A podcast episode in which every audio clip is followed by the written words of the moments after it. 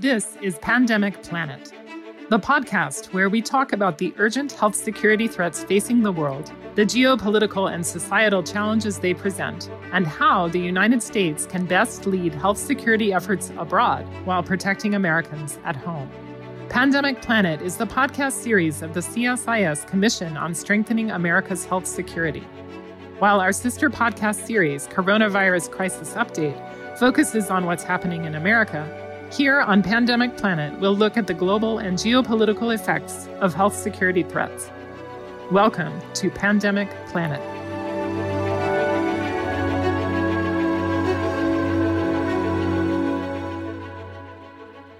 Well, hello and welcome to a new episode of Pandemic Planet. I'm Katherine Bliss, a senior fellow at CSIS, and I'm joined today by Ken Staley, a senior associate with the CSIS Global Health Policy Center. A physician by training, Ken served at the U.S. Department of State and on the Homeland Security Council at the White House under President George W. Bush.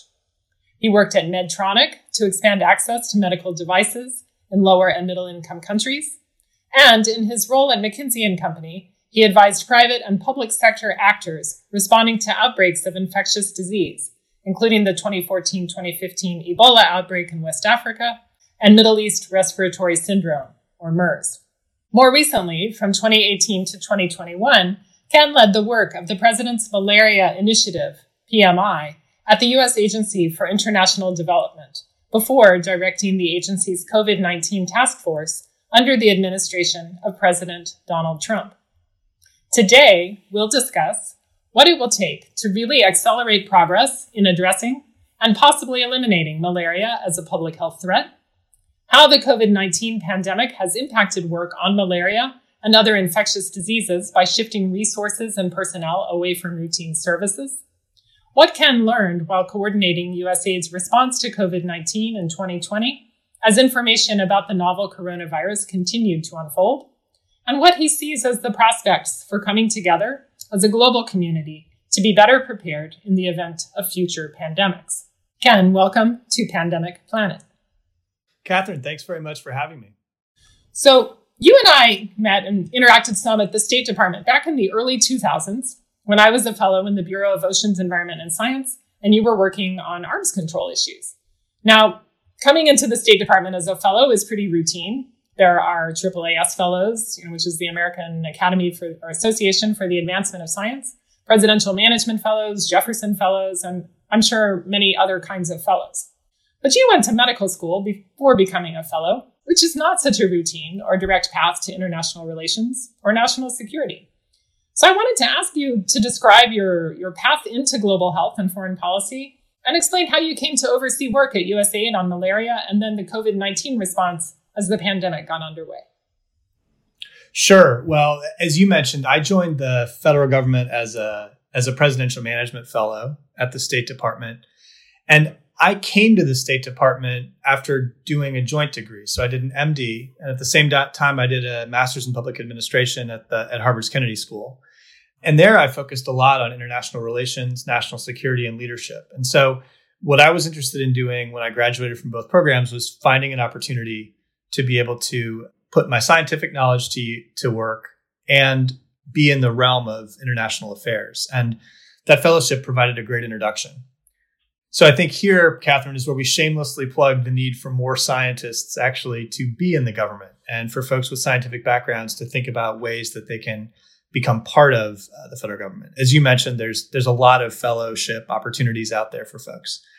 I think you also asked about how I came to be the global malaria coordinator.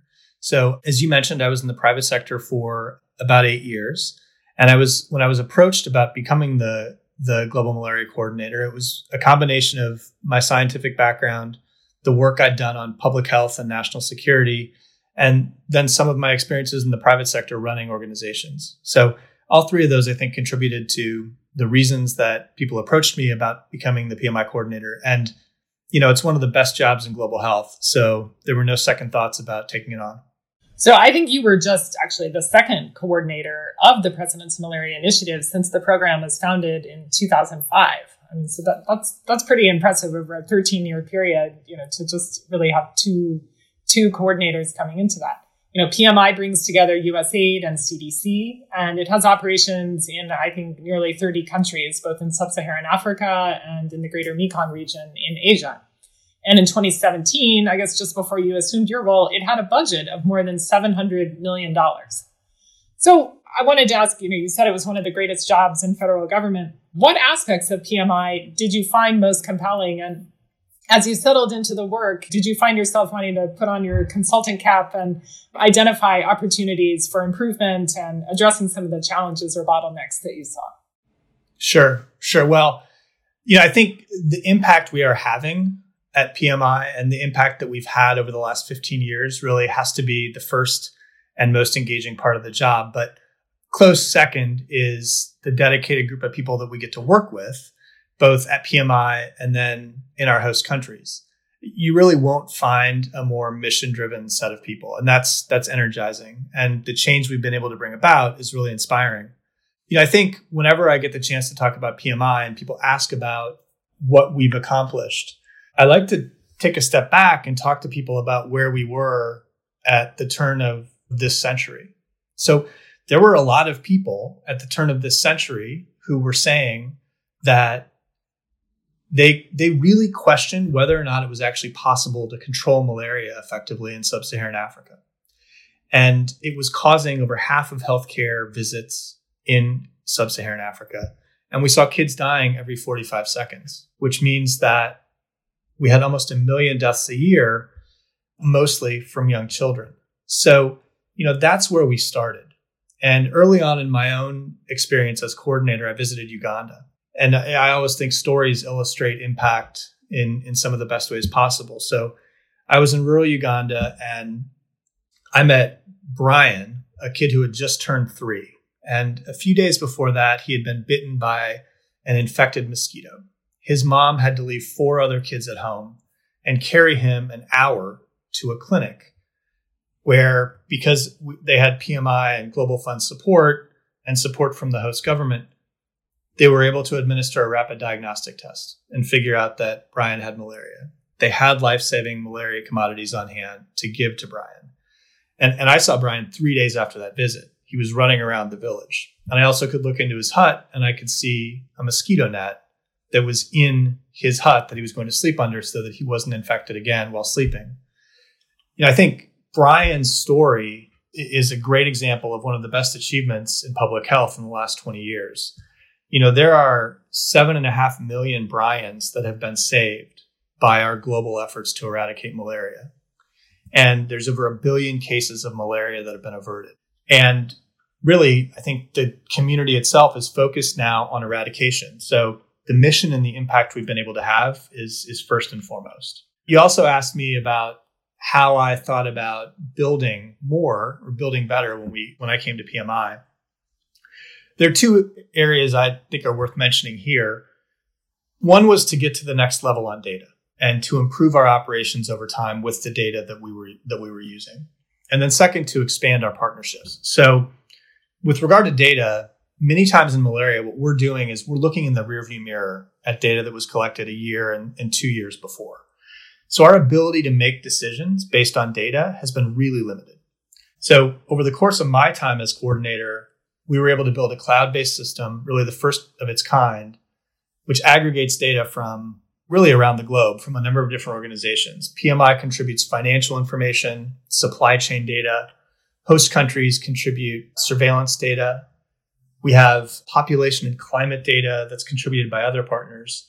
And by bringing it all together over time, we are iteratively making better decisions closer to real time that's allowing us to make every dollar go further. I think the second area that I thought we had really oppor- we had an opportunity to strengthen PMI was partnerships. So I'm really proud of the partnerships that we were able to create with the Gates Foundation and with the Global Fund. On the Gates Foundation side, working with uh, Philip Welkhoff and his team, we worked a lot on data capacity building and promoting the use of real time data collection in the field, as well as a number of new vector control technologies. On the global fund side, in terms of partnerships with Peter Sands and his team, we've been able to increase our data sharing in ways that have really enhanced our planning with host countries. So You know, the Global Fund has a three year planning cycle, PMI plans in yearly increments, and none of the plans that each of the host countries have are, sync- are, are the same as what the Global Fund and PMI are thinking about. So the fact that global that the global fund and PMI are talking more and sharing more on the front end means that it's easier for host countries to plan effectively with the resources that they have available. So I think you know over time that collaboration with the global fund too will allow us to evaluate our outcomes more effectively and to figure out how we can use our dollars more effectively each year. So it sounds like, you know, on the one hand, really being able to provide rapid diagnostics and initiate someone on treatment and see those results very quickly, you know, is something that is contributing to significant progress on addressing malaria, including as well the greater ability to gather, process, analyze, and share data about current conditions, not just looking in retrospect. We know that by by 2019, you know, the Lancet Commission really came together and put out a report laying out a hopeful vision for the eradication of malaria by 2050, and really bringing many of these different elements together. But as that report came out and we headed toward what we didn't know at the time was going to happen in 2020, progress on malaria you know, was a bit mixed. I mean, there had been, as you pointed out, significant declines in incidence and death in, in many places. But in other places, plateau or even increasing numbers of cases and, and increasing drug resistance in many areas as well. So now with the pandemic has disrupted services and access to services and financing and, and planning and so many other elements really important to that eradication vision. And I just wanted to ask, where do you see things now post 2020 in the fight to eradicate malaria? And considering the disruptive impacts that COVID has had on economies and health services, do you still see that vision of eradication by 2050 as possible? Maybe I'll answer your last question first. I absolutely think that the goal of eradication by 2050 is, is possible. I, think I would probably break this down into thinking about how we're doing on malaria generally and then the impact of COVID. And, and maybe we could delve a little bit more into the impact of COVID. But if you look at what's occurred in the last 10 years or so. One of the untold stories that people haven't realized, which is I think is a great news story, is the fact that between 2010 and, now, many countries that we are working with have had a 25% increase in population. And over that same time, the amount we're spending in each of those countries has pretty much remained the same. And the number of reported cases has decreased. So that means we're actually becoming much more efficient with the way we're using our dollars. So we're covering more people with less resources per person and having a significant impact. Now that's that's the good news. I think over the horizon, some of the most exciting things, you've mentioned them, some of the rapid diagnostic tests that have readers associated with them and, and real-time information collection. A new vaccine that was recently announced that seems to be significantly better than RTS,S. And if you look across the globe, a continued march of countries that are declaring themselves malaria free with the WHO. So that, that's all good news. I think you mentioned challenges that we're, we're not seeing declines as quickly as we'd like. And I, I don't think we completely understand what's happening. One of the areas I think that's of most concern is insecticide resistance. So we have reduced the parasite burden per thousand people in many of the countries where we serve by, by almost half over the last decade, which is substantial. But we are also detecting a lot of insecticide resistance. And so we think that that may be one of the drivers. And, and the biggest gap of them all, I think, is funding. So we spend about $3 billion per year. And for many years now, there's been a $6 billion target. So there's a funding gap, there's insecticide resistance, and there are challenges. Uh, so so I'd come back though to my top line. It is possible for us to do this. It is possible for us to do this. Um, I guess one of the other ways that you wanted to, one of the things you wanted to talk about was sort of how how I see all of the community needing to work together. And I think if you look at what the Lancet Commission has said, and generally at public health, uh, We've had steady improvement in health outcomes since 1900, mostly based on economic improvements. So our trick is to make sure that whatever investments we make bend the curve on a disease faster than economic improvement otherwise would. I think the Lancet Commission really focused on four things staying on target, resisting the desire to focus on a health system instead of a specific disease with a very specific target, asking countries that have malaria to put more resources in, and then having better collection and use of data. And to go along with that, emphasizing management. So the discipline of management hasn't always been emphasized in public health. And that's something that we really need to change over time to be more effective in eradicating. Now you mentioned COVID as well, and I could jump into that if that's if that's helpful. Yeah, I mean, it sounds based on what you just said. You know, the four pieces outlined in the Lancet Commission. I mean, improved management, greater resources, really focusing on the disease as opposed to health systems and others, and not just waiting for economic improvements to facilitate lower transmission of disease. I mean, all of that has really been very much impacted by COVID, and you know, we've seen health workers diverted from all kinds of routine services to outbreak response. Uh, we've seen families afraid to come to the clinic because they, you know, are worried they'll get sick or they're worried they have COVID and they don't want to find that out or, you know, all, all kinds of different reasons that, that things have been disrupted. And then, of course, so many countries are now in debt and, and economies are disrupted worldwide. So where do you see uh, work on malaria progressing in, in this current context? Again, I think there's a short, there's a shorter term and a longer term question about how we adapt when COVID first became a pandemic, there were some really dire projections about what would occur vis a vis malaria and other existing infectious diseases. One of the first issues was technical guidance, really understanding how we deal with an ask of people to come in when they have a fever for malaria versus an ask for people to socially distance themselves if they were potentially infected in some of our resource, low resource environments. So I think the PMI and others did a really good job of creating global guidance in that context. And I think the supply chains that we had did a very good job of working across countries to ensure that we were able to monitor and track commodities to make sure that we were delivering them on time. All of us have had supply chain disruptions in our own lives this year. They were very good, I think, at working with countries where we have manufacturing for malaria commodities to make sure that that manufacturing continued during the pandemic. So I think in the short term, at least, the malaria community has done a really good job. So for PMI, I think it was bed nets went to all 13 countries where we were trying to distribute bed nets. 11 of the 12 countries where indoor residual spraying was meant to take place actually it, it actually occurred and we haven't seen some of the spikes in malaria that were first predicted but i think if we look at what that has meant, first and foremost, it's been a 15 to 25% increase in costs that will lead to less coverage. And as you mentioned, we've seen reduced care seeking because people are concerned sometimes about going to healthcare facilities. And just as importantly, we've seen some healthcare workers get sick from COVID. And so we've had to shut down operations in some places.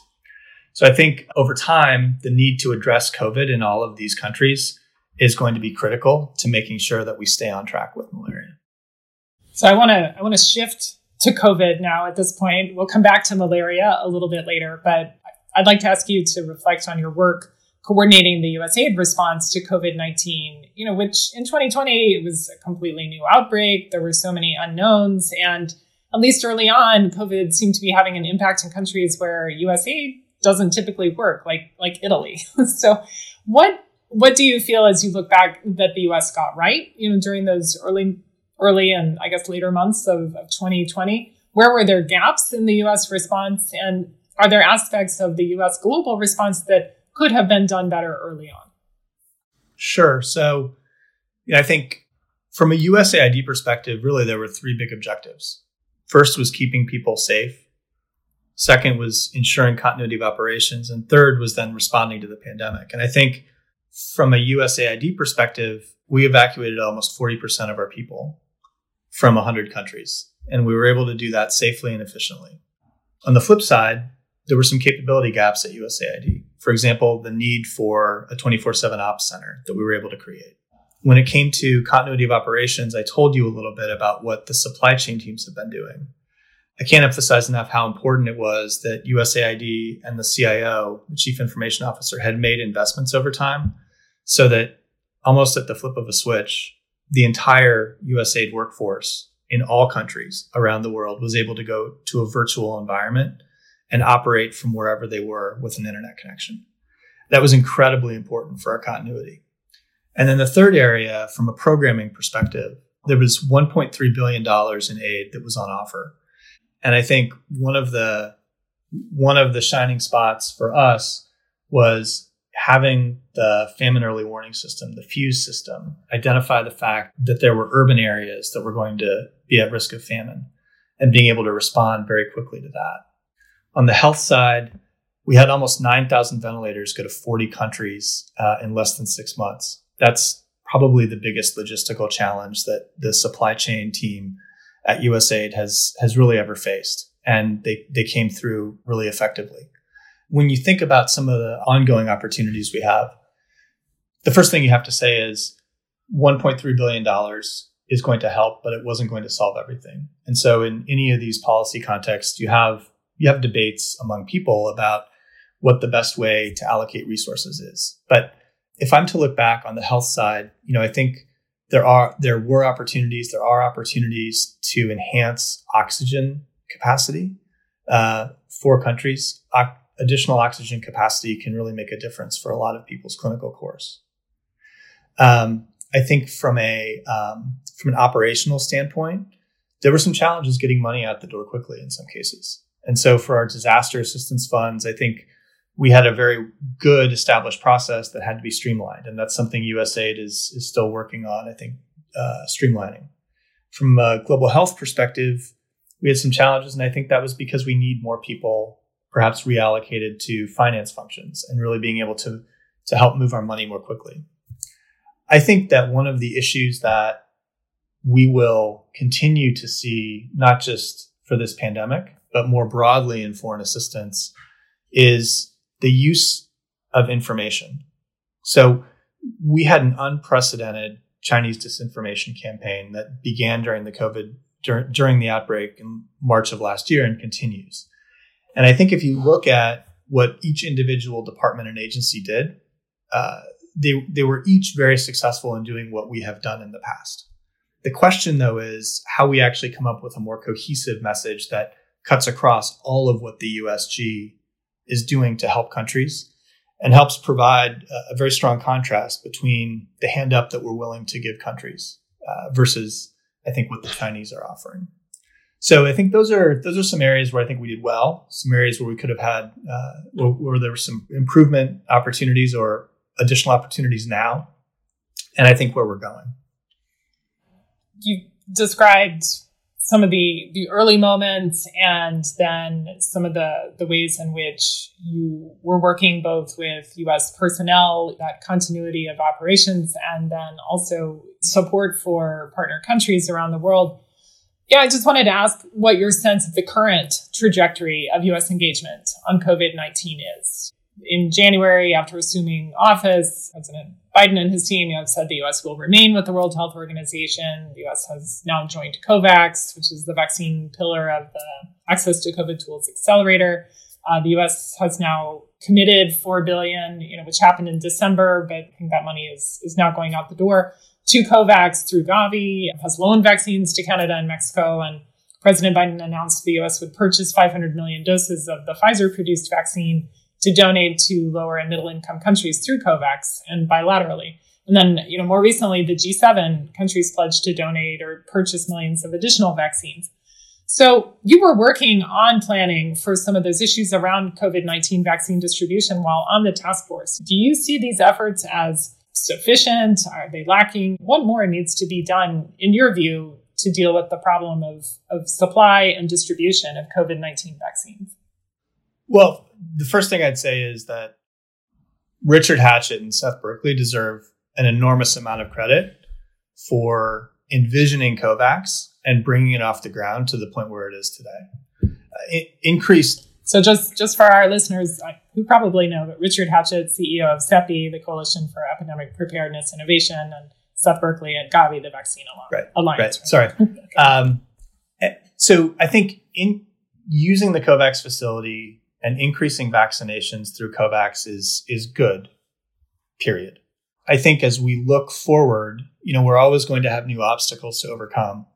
The first obstacle tactically will be capacity issues for the countries where these vaccines are going. So just to put this just to sort of put this in context, during flu season in the United States, we vaccinate 1 million people per day about. Now, even with that capacity, we've had challenges. We've had to muster a lot of extra resources to try to vaccinate people with this vaccine. And so that same that same challenge will be present in many of the countries that this vaccine is headed for. So there are implementation challenges that we'll have in the future, not insurmountable, but those need to be addressed. I think that the, the biggest issue remains, and it's not an original thought on my part, but as long as we have a pandemic disease circulating anywhere, we have a threat everywhere. And so, in many ways, this is a race against time. The best defense we have is actually getting as much vaccine out to as many people as possible to reduce the risk of mutation and new variants that may put all of us at risk. I want to wrap up here by looking ahead a little bit. The Global Fund to fight AIDS, malaria, and tuberculosis, you know, as you mentioned, puts out a new strategy every three years. It's putting out a new one this year. It's been in consultations and you know, people have had an opportunity to weigh in. The board is expected to, to approve and release this new strategy, I think, in November. And they have a replenishment coming up in, in 2023. And so one question is, you know, kind of looking at the world of malaria and malaria eradication and thinking about all the funding and focus that has really had to be trained on the COVID pandemic. How optimistic are you that there will be sufficient global funding to make progress on malaria eradication in the next phase? And then I would also ask your views on the fund's increasing engagement on health security issues. You know, early on in the pandemic, Global Fund, Gavi, and other agencies really allowed countries to divert the support they were receiving for health system strengthening to outbreak response. And so, with the launch of the ACT Accelerator, the Global Fund is working on COVID 19 diagnostics and the health systems pillar. And so, you know, as as the fund experiences this kind of pressure to expand around health systems and, and be very much engaged in health security, do you see the focus on AIDS, TB, and malaria becoming more of an element of health security, or, or should should these these areas kind of remain separate as, as we focus on pandemic preparedness in the longer term? So, two questions there. Yeah, or maybe even three. So I'll, I'll try and tackle them sort of sequentially. So I'll talk about the replenishment. I'll talk about the strategy a little bit, and then I'll try to uh, wrap it with a connection to uh, to global health security. So I think first on replenishment, um, in the current context, everyone understands and is aware of the need for health security and the important role that the Global Fund plays. Period. So I think that leaders and countries will recognize that the next replenishment is critical. There's never been a time in our lifetimes where people have understood the importance of health more. On the strategy, I think one of the most challenging aspects right now of the strategy or controversial aspects is a question about the disease split between the three diseases. And there is one part of the community that is really advocating for a reduction in malaria funding and an increase in funding for TB. I would say um, that that is a bit wrongheaded. I, I think many are advocating for an increase in spending in TB at the expense of malaria with an idea that the problem is there isn't money to spend on TB. I think the biggest problem is not a lack of funds for TB. It's actually government decisions in wealthy countries not to address the TB problem. And that's very different than the problem we have for malaria. So malaria is concentrated in the poorest nations where there's very challenging operating environments and very low GDPs. So the amount that governments can devote to malaria isn't as significant as more wealthy governments who could devote more funding and effort to TB eradication. Then on the way in which the Global Fund works on global health security, I think there's been a bit of a false dichotomy created because the global fund is a critical player in global health, full stop. And so they should be at the table when we're talking about the ACT accelerator, et cetera. But let me give an example from malaria and then relate it back to, I think, the current discussion. So in 2017 in Madagascar, there was a plague outbreak. And we don't have people devoted to plague all the time. But we have people who are working on malaria all the time. And we have the Institut Pasteur in Madagascar. So PMI and the Institut Pasteur and the government of Madagascar all repurposed existing capacities. We used PMI supply chains to provide uh, medical materials to, to villages in remote areas during the plague outbreak. So I think that's a that's a very clear example of existing assets that have been developed over time for one of the world's biggest killers that can very quickly be repurposed for other diseases when necessary. So I think it's with that sort of mindset that you want to think about what the Global Fund can do. So I, I, think just as a big headline statement, the primary focus for the Global Fund has to be on ending the three diseases.